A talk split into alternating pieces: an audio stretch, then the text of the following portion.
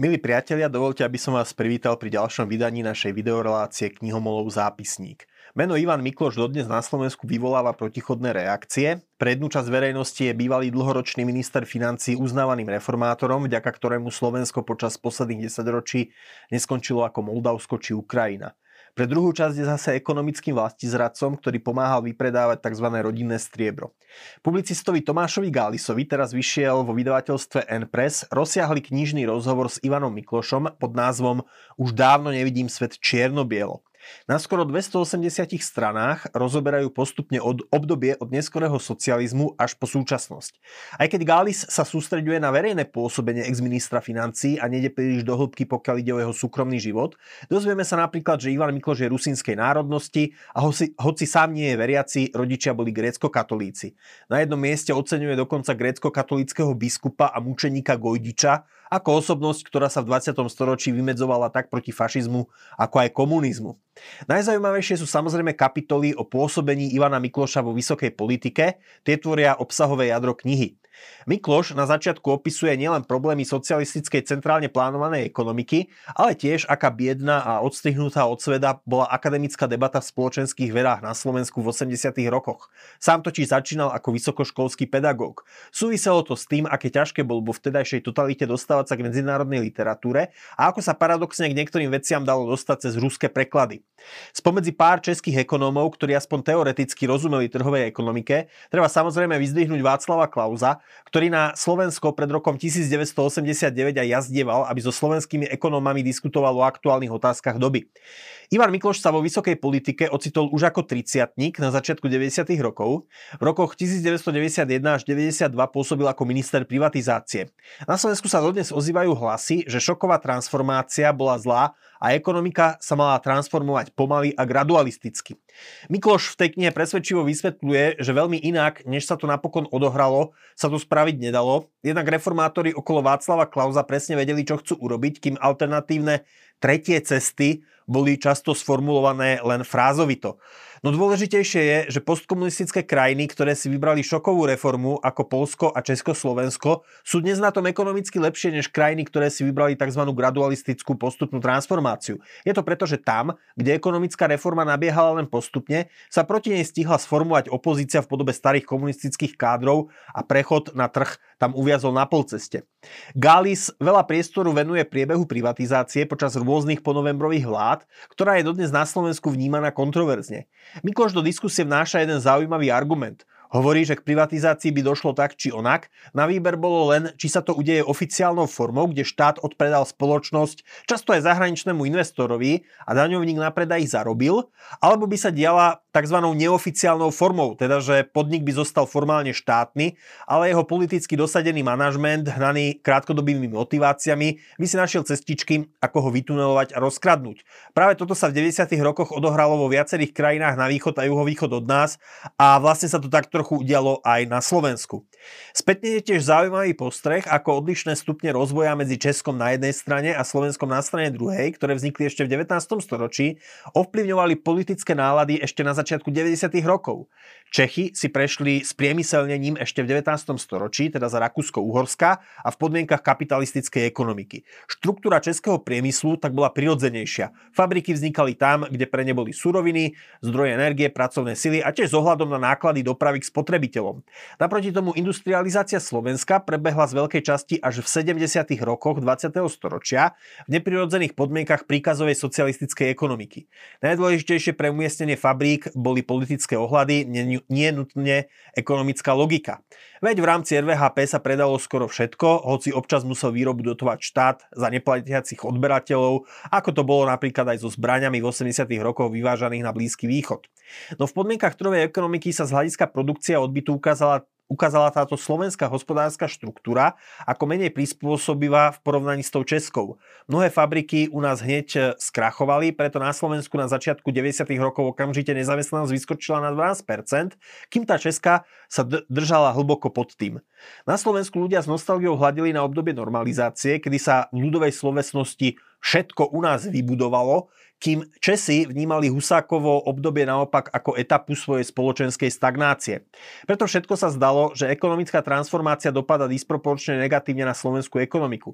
A do istej miery to bolo aj pravda. Toto zase povzbudilo nacionalistické nálady a tlak na prehodnotenie štátoprávneho usporiadania medzi Slovákmi a Čechmi. Mnohí ľudia na Slovensku mali dojem, že veci budú fungovať lepšie, keď hospodárska politika bude v Bratislave, nie v Prahe. Výsledok bol ten, že sa štát napokon rozdelil. Gális a Mikloš spolu analizujú aj obdobie večiarizmu a ekonomickú politiku v 90. rokoch. Robia tak prístupným spôsobom, ktorý, ktorú, ktorý pochopí aj laik. Kniha teda nie je zaťažená prehnanie odbornou terminológiou. Naopak, aj mladší ľudia, ktorí sa narodili po roku 2000 a dnes nastupujú na vysoké školy, si vďaka nej môžu urobiť prehľad o najnovších politických dejinách Slovenska, niečo, čo sa zatiaľ na, na dejepise veľmi neučia. Ťažiskom knihy rozhovorov je prirodzene obdobie 98 až 2006, keď Ivan Mikloš bol vicepremiérom a neskôr ministrom financí v dvoch vládach Mikuláša Zurindu a následne obdobie 2010 až 2012, kedy Mikloš pôsobil vo vláde Ivety Radičovej. Okrem ekonomických reforiem sa obaja dotýkajú aj kaos SDKU, gorila, vláčiky, financovanie strany, mm, či napríklad eh, kauza Gorila. Práve pri kauzach Mikloš pôsobí neveľmi presvedčivo, často opakuje, že si už nepamätá, je vidieť, že si to pre seba vnútorne rozdelil tak, že on robí ekonomickú politiku, kým politickú časť rieši Zurinda. A jemu je Mikloš dodnes bezpodmienečne oddaný. Keď sa Gáli spýta treba na odchod KDH z druhej Zurindovej vlády v roku 2006, Mikloš hovorí, že kresťanskí demokrati na Zurindu žiarlili, že mu závideli jeho úspechy, preto odišli na vatikánskych zmluvách. No, to bolo trochu inak. Zurinda sa verejne proti vatikánskej zmluve začal stavať až vtedy, keď vycítil, že po rozpade ruskovej strany ANO môže na tejto téme prevziať jej liberálnych voličov. Keď tiež príde reč napríklad na podozrenie skupovaním poslancov, Ivan Mikloš hovorí, že odidenci z HZDS podporovali zákony druhej Zurindovej vlády proste preto, že sa s nimi hovorilo. Pri tejto téme som teda mal ako čitateľ chučmariť knihu o stenu, musím úprimne povedať. Názov Už dávno nevidím svet čierno-bielo je narážkou, aby voliči nevnímali, alebo aby voliči vnímali, či vláda robí aj niečo, aby krajinu posunula dopredu, alebo sa len utápa v kauzách. Mikloš samozrejme môže poukázať na to, že vlády pod vedením SDKU priviedli Slovensko do Európskej únie a zreformovali ekonomiku.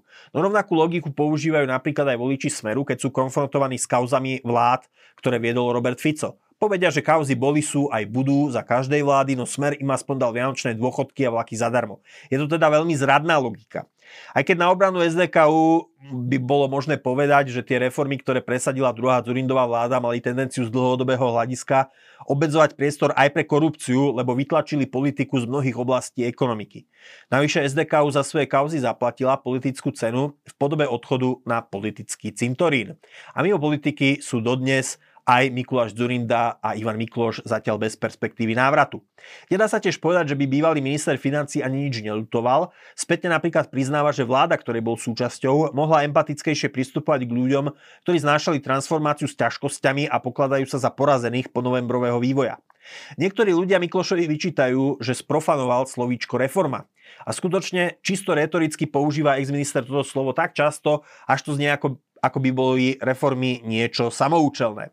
Mnohí ľudia sú navyše unavení po 10 ročiach postkomunistickej transformácie a želajú si predovšetkým stabilitu a predvídateľnosť sveta, v ktorom žijú. Sami si chcú užiť trochu toho dobrého života.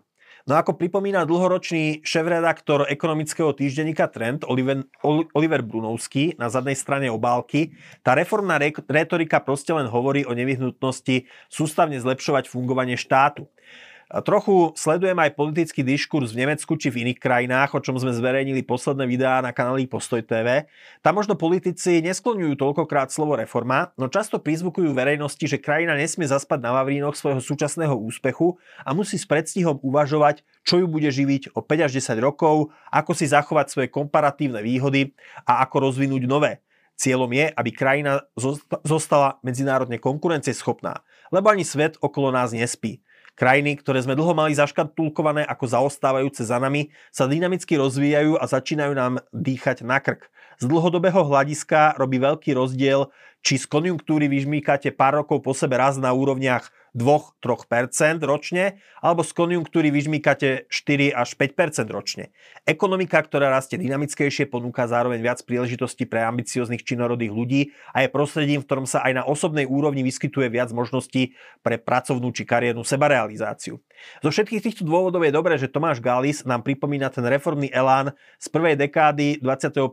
storočia aspoň prostredníctvom tejto knihy rozhovorov s Ivanom Miklošom. Pri čítaní tejto reflexie posledných 3-4 ročí moderných slovenských dejín si čitateľ veľakrát povie, chvála Bohu, že to na tej alebo onej krížovatke nedopadlo horšie. Typickým príkladom bola prvá vláda Mikuláša Zurindu, ktorá nastúpila po porážke Vladimíra Mečiara v roku 1998 a pôsobilo v nej dohromady fakticky až 11 politických strán. Viackrát vyselo jej pokračovanie na vlásku, aj z pohľadu sporov súčasnej koalícii, ktorá je o mnoho kompaktnejšia, sa javí ako zázrak, že sa jeho prvú vládu podarilo Mikulášovi Zurindovi udržať 4 roky a namiesto návratu Mečiara dostala pravica dokonca ešte jednu šancu na spravovanie štátu v rokoch 2002 až 2006. Slováci mali šťastie, aké napríklad Ukrajinci nemali. Ivan Mikloš nás vývoj náš vývoj v knihe často dáva do kontrastu s dianím na Ukrajine, ktoré pozná vďaka tomu, že tam pôsobil v posledných rokoch ako poradca pri transformácii. No aj keď Slovensko malo často šťastie, pri čítaní tejto knihy sa čitateľ neubráni ani pocitom množstva premrhaných príležitostí. Veľakrát sme skončili v slepých uličkách, spojených najmä s menami ako Vladimír Mečiar, Robert Fico a Peter Pellegrini. Bez týchto slepých uličiek mohlo byť Slovensko mnoho ďalej. Možno to je vec, ktorú, sme si, ktorú som si z čítania tej knihy odniesol ja. Slovensko dosiahlo veľa, ale má naviac. Milí priatelia, ďakujem, že ste si nás dnes zapli. Ak nás sledujete cez YouTube, lajknite prosím toto video a stante sa odberateľmi kanála Postoj TV a dovidenia zase na budúce pri ďalšom vydaní našej videorelácie Knihomolov zápisník.